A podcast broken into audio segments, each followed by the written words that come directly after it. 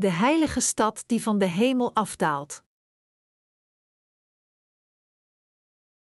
Openbaring 21, 1, 27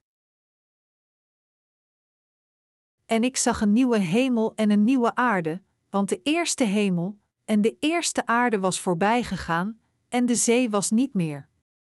En ik, Johannes, zag de heilige stad, het nieuwe Jeruzalem, nederdalende van God uit den hemel, toebereid als een bruid, die voor haar man versierd is.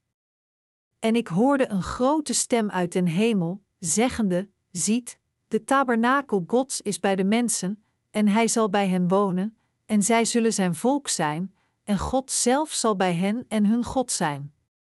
En God zal alle tranen van hun ogen afwissen, en de dood zal niet meer zijn, nog rouw, nog gekrijt, nog moeite zal meer zijn, want de eerste dingen zijn weggegaan. En die op den troon zat, zeide: Ziet, ik maak alle dingen nieuw. En hij zeide tot mij: Schrijf, want deze woorden zijn waarachtig en getrouw. En hij sprak tot mij: Het is geschied. Ik ben de Alpha en de Omega, het begin en het einde. Ik zal den dorstige geven uit de fontein van het water des levens voor niet. Die overwint, zal alles beërven, en ik zal hem een God zijn, en hij zal mij een zoon zijn. Maar den vreesachtigen, en ongelovigen, en gruwelijken, en doodslagers, en hoereerders, en tovenaars, en afgodendienaars, en al den leugenaars, is hun deel in den poel, die daar brandt van vuur en sulfer, het welk is de tweede dood. En tot mij kwam een van de zeven engelen, die de zeven violen hadden, welke vol geweest waren van de zeven laatste plagen, en sprak met mij, zeggende: Kom herwaarts, ik zal u tonen de bruid, de vrouw des lams. En hij voerde mij weg in den geest op een grote en hoge berg, en hij toonde mij de grote stad, het heilige Jeruzalem, nederdalende uit den hemel van God. En zij had de heerlijkheid Gods. Haar licht was den allerkostelijksten steen gelijk, namelijk als den steen jaspis, blinkende gelijk kristal. En zij had een grote en hoge muur, en had twaalf poorten, en in de poorten twaalf engelen, en namen daarop geschreven, welke zijn de namen der twaalf geslachten der kinderen Israëls. Van het oosten waren drie poorten, van het noorden drie poorten, van het zuiden drie poorten, van het westen drie poorten. En de muur der stad had twaalf fundamenten, en in dezelfde de namen der twaalf apostelen des Lams. En hij die met mij sprak, had een gouden rietstok, opdat hij de stad zou meten, en haar poorten, en haar muur. En de stad lag vierkant, en haar lengte was zo groot als haar breedte. En hij mat de stad met den rietstok op twaalfduizend stadien, de lengte, en de breedte, en de hoogte derzelve waren even gelijk. En hij mat haar muur op 144 ellen, naar de maat eens mensen, welke des engels was. En het gebouw van haar muur jaspis, en de stad was zuiver goud, zijn de zuiver glas gelijk. En de fundamenten van de muur der stad waren met allerlei kostelijk gesteente versierd. Het eerste fundament was jaspis, het tweede saffier, het derde chalkedon, het vierde smaragd. Het vijfde sardonyx, het zesde sardius, het zevende chrysoliet, het achtste beryl, het negende topaas, het tiende chrysopraas, het elfde hyacint, het twaalfde amethyst. En de twaalf poorten waren twaalf paarlen, en iedere poort was elk uit een paarl, en de straat der stad was zuiver goud, gelijk doorluchtig glas. En ik zag geen tempel in dezelve, want de Heere, de Almachtige God, is haar tempel en het Lam. En de stad behoeft de zon en de maan niet, dat zij in dezelve zouden schijnen, want de heerlijkheid Gods heeft haar verlicht, en het Lam is haar kaars. En de volken, die zalig worden, zullen in haar licht wandelen, en de koningen der aarde brengen hun heerlijkheid en eer in dezelve. En haar poorten zullen niet gesloten worden des daags, want aldaar zal geen nacht zijn. En zij zullen de heerlijkheid en de eer der volken daarin brengen.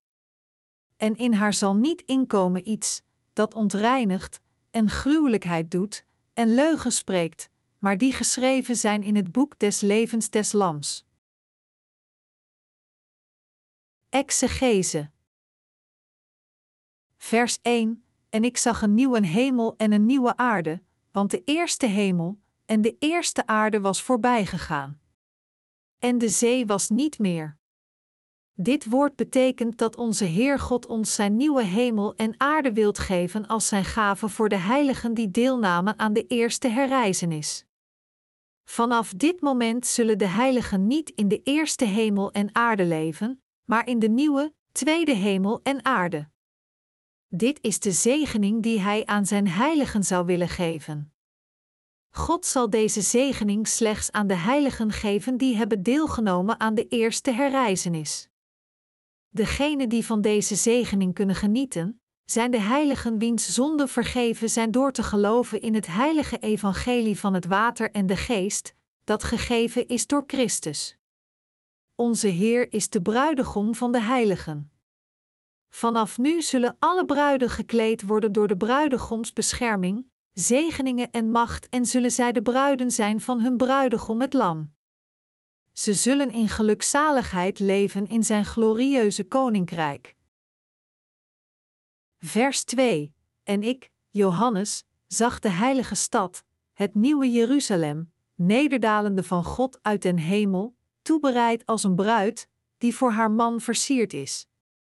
God heeft een heilige stad gecreëerd voor de heiligen. Deze stad is het nieuwe Jeruzalem, Gods heilige paleis. Dit paleis is uitsluitend voor Gods heiligen bedoeld. En dit werd allemaal gepland voor de heiligen in Jezus Christus, nog voordat onze Heer God het universum schiep. De heiligen kunnen niet anders dan de Heer God te danken voor deze gave van genade en Hem eren door ons geloof.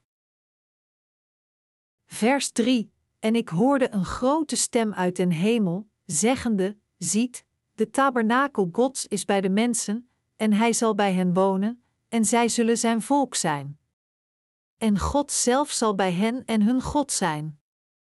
Vanaf nu zullen de heiligen voor eeuwig met de Heer in Gods tempel leven. Dit alles is door de genade van de Heer God mogelijk. Het is een gave die de heiligen zouden krijgen voor hun geloof in het verlossende woord van het water en de geest. Iedereen die gekleed gaat in de zegen van het binnengaan in de tempel van de Heer om daar met hem te leven, zullen hem eeuwig dankbaar zijn en hem eeuwig eren.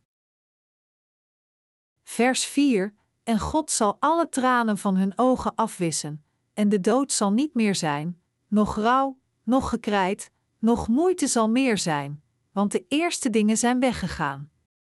Nu dat God zich bij de heiligen bevindt, zullen er geen tranen van droefheid meer zijn, geen rouw om het verlies van hun geliefden, geen verdrietig gehuil. Alle ellende van de eerste hemel en aarde zullen uit het leven van de heiligen verdwijnen en hun rest slechts dat zij hun nieuwe gezegende levens kunnen leiden met hun Heer God in zijn nieuwe hemel en aarde. Onze Heer God werd de God van de heiligen en hij zal alles nieuw maken. Zo zullen er geen tranen van droefheid meer zijn, geen gehuil, geen dood, geen rouw, geen ziekten. Er zal niets meer zijn dat de heiligen kan kwellen zoals op de eerste aarde. Vers 5 En die op den troon zat, zeide: Ziet, ik maak alle dingen nieuw. En hij zeide tot mij: Schrijf, want deze woorden zijn waarachtig en getrouw. De Heer zal nu alle dingen nieuw maken en een nieuwe hemel en aarde scheppen. Zijn schepping van de eerste hemel en aarde zal verdwijnen en hij zal een nieuwe, tweede hemel en aarde scheppen.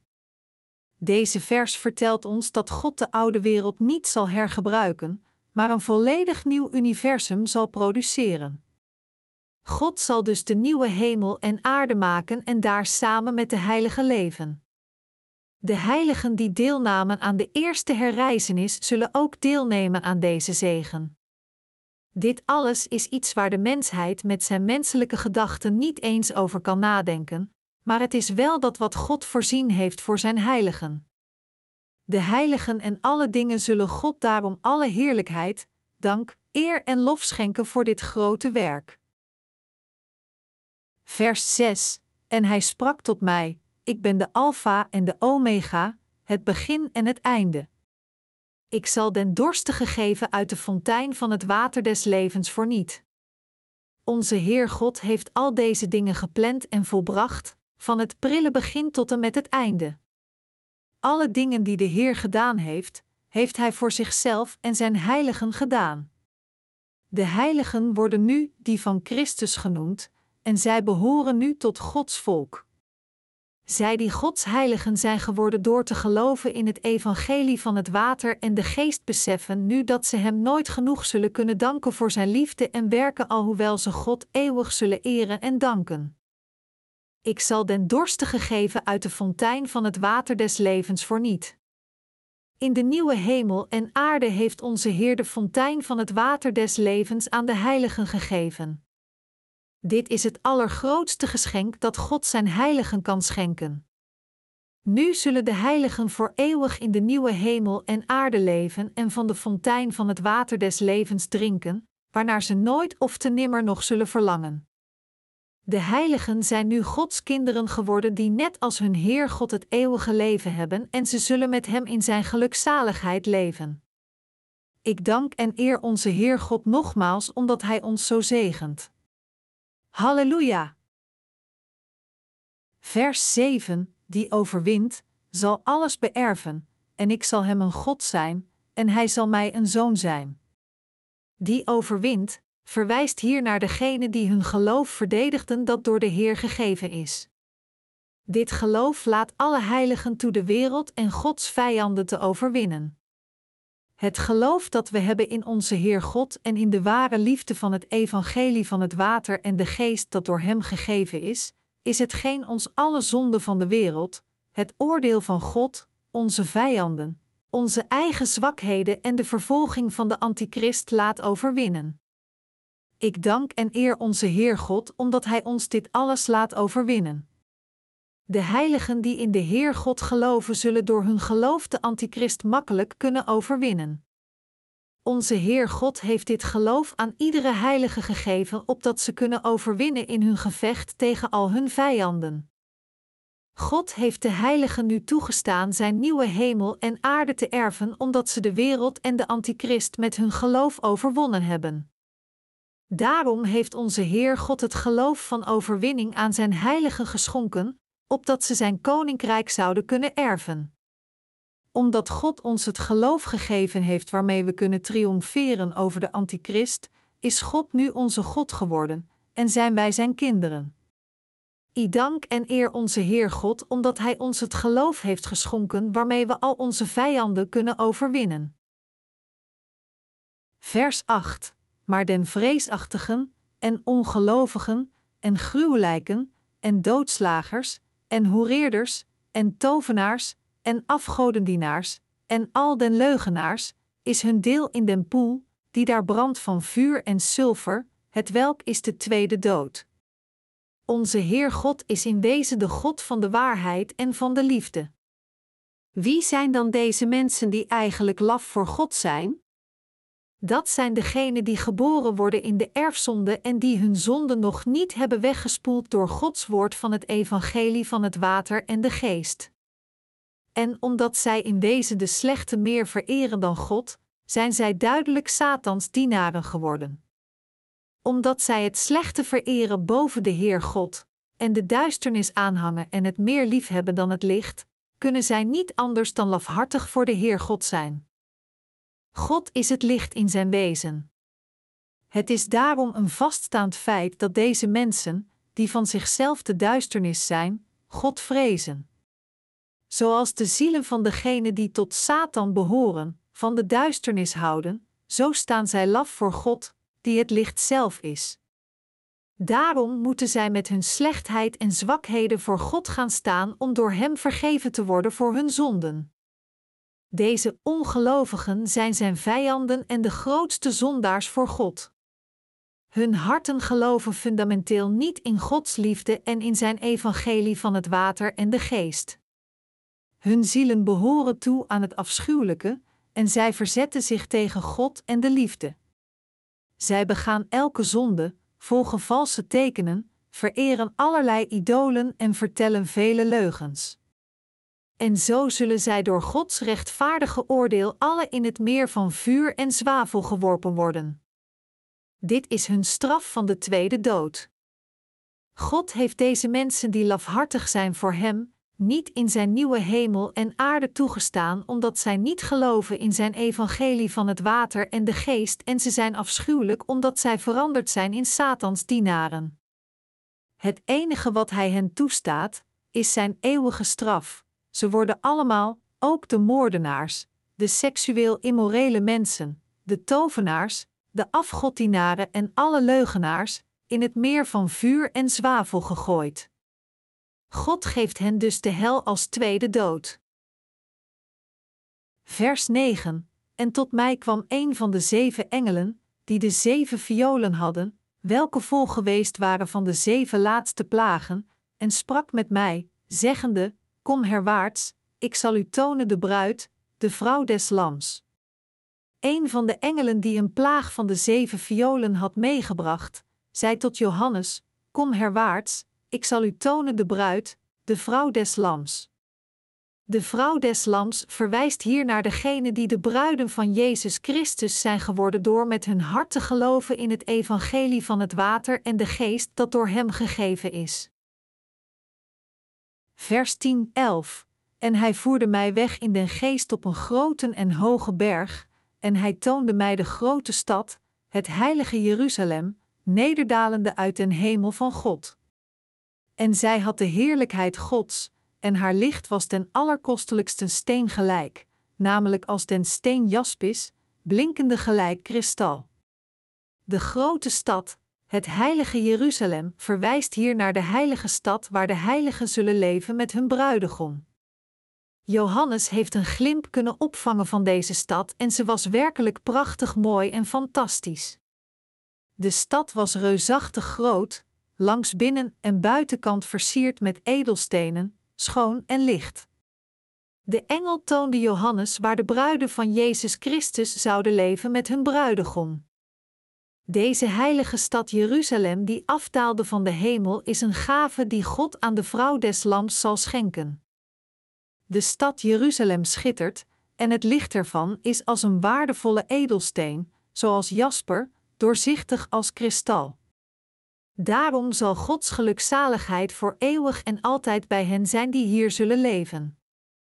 Gods koninkrijk is die van het licht, dus slechts degenen die vrij zijn van al hun duisterheden, zwakheden en zonden kunnen deze stad binnentreden. En daarom moeten we het ware woord van Gods evangelie van het water en de geest bestuderen, kennen en erin geloven als we in deze heilige stad willen leven. Vers 12. En zij had een grote en hoge muur, en had twaalf poorten, en in de poorten twaalf engelen, en namen daarop geschreven, welke zijn de namen der twaalf geslachten der kinderen Israëls. De poorten van deze stad werden bewaakt door twaalf engelen en op iedere poort stonden de namen geschreven van de twaalf stammen van de kinderen van de Israëlieten. De stad had een grote en hoge muur, wat ons zegt dat het zeer moeilijk is deze heilige stad binnen te gaan. We kunnen daarom onmogelijk verlost worden van al onze zonden voor God door menselijke inspanningen of door materiële dingen uit de wereld die God schiep. Om verlost te worden van al onze zonden en om Gods heilige stad te mogen betreden, is het absoluut noodzakelijk dat we hetzelfde geloof hebben als de twaalf apostelen van Jezus en dat we geloven in het ware evangelie van het water en de geest. Zodanig zal iemand die niet in het evangelie van het water en de geest gelooft, deze heilige stad nooit kunnen betreden. Daarom heeft God twaalf engelen gekozen om de poorten tot de stad bewaken. De zin en namen daarop geschreven betekent daarentegen dat er al op voorhand beslist is wie de beheerders van deze stad zullen zijn. Dit zijn niemand minder dan God zelf en zijn volk, want de stad behoort toe aan Gods volk die nu zijn kinderen zijn geworden. Vers 13. Van het oosten waren drie poorten, van het noorden drie poorten, van het zuiden drie poorten, van het westen drie poorten. Er werden drie poorten geplaatst in het oosten van de stad, drie in het noorden, drie in het zuiden en drie in het westen. Dit toont ons dat slechts zij die verlost zijn van de zonde en met heel hun hart geloven in het evangelie van het water en de geest, deze stad mogen binnentreden.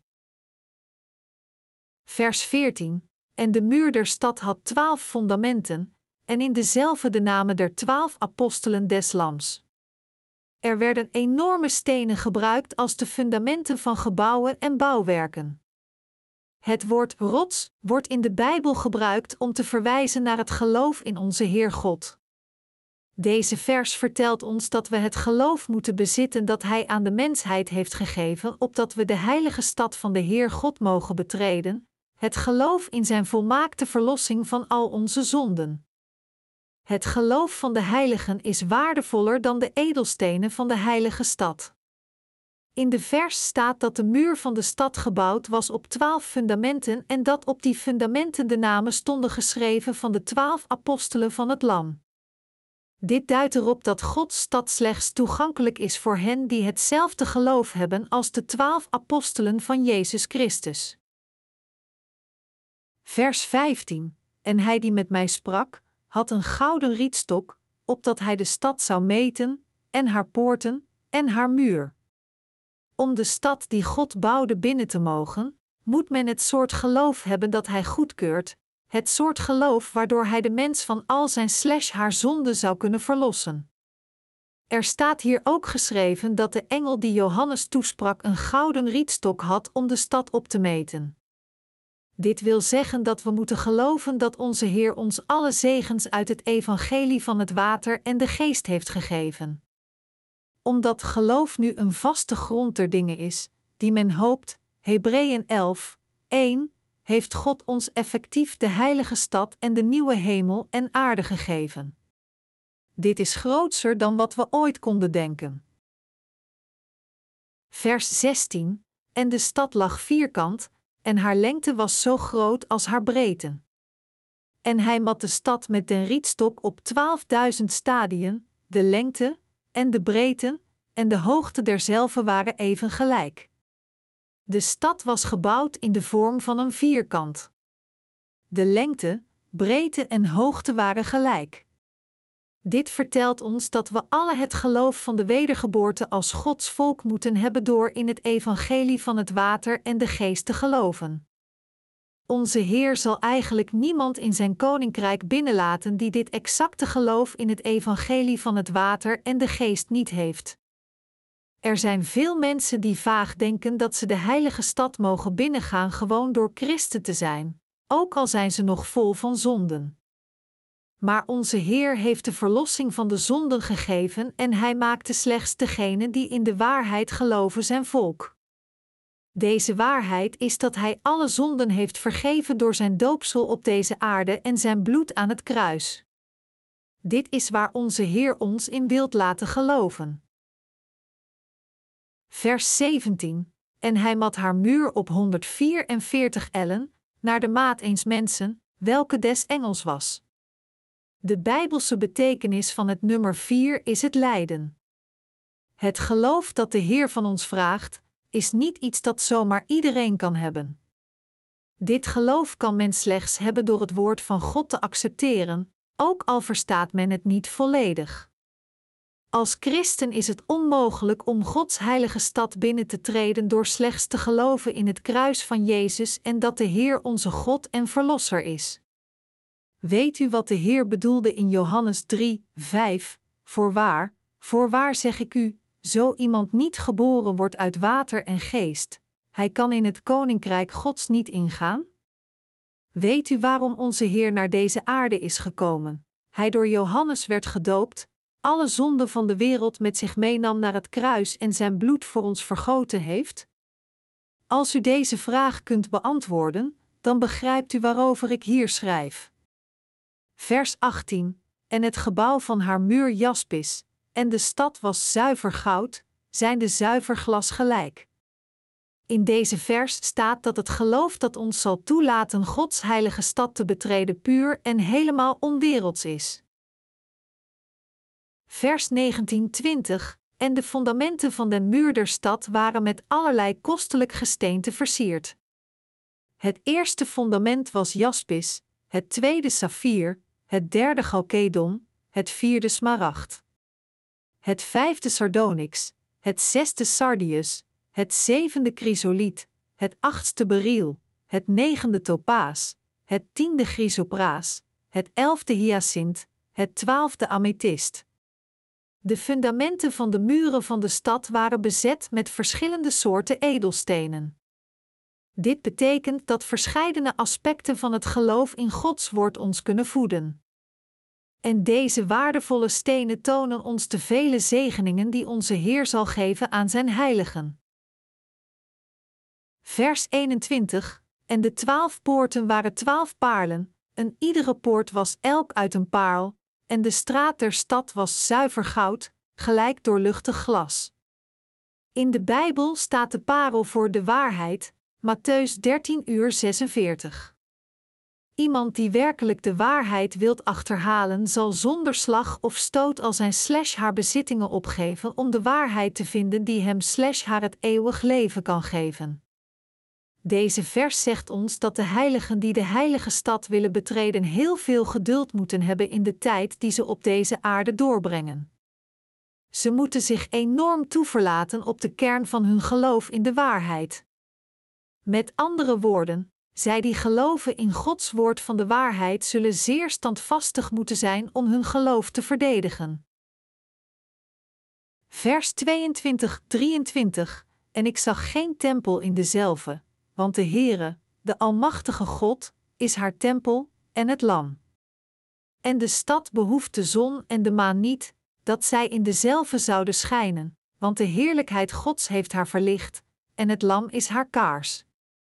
Deze passage zegt dat alle heiligen zullen worden aanvaard door Jezus Christus, Koning der Koningen. En de heilige stad Jeruzalem heeft geen nood aan het licht van de eerste zon of maan, want Jezus Christus, het licht van de wereld, zal alles verlichten. Vers 24: En de volken, die zalig worden, zullen in haar licht wandelen, en de koningen der aarde brengen hun heerlijkheid en eer in dezelve. Hier wordt gezegd dat de mensen die in het duizendjarige rijk leefden, nu ook de nieuwe hemel en aarde zullen binnengaan. De koningen der aarde zijn de heiligen die in het duizendjarige rijk woonden. Het vers gaat verder: deze koningen van de aarde zouden er hun heerlijkheid en eer inbrengen. Dit betekent dat de heiligen met hun verheerlijkte lichamen zullen verhuizen van het duizendjarige rijk naar Gods nieuwe koninkrijk van de nieuwe hemel en aarde. Om de heilige stad Jeruzalem binnen te mogen, moet men wedergeboren zijn door op deze aarde te geloven in het evangelie van het water en de geest en men moet daarna voor duizend jaar zijn opgenomen in het koninkrijk van Christus. Vers 25 En haar poorten zullen niet gesloten worden desdaags, want aldaar zal geen nacht zijn.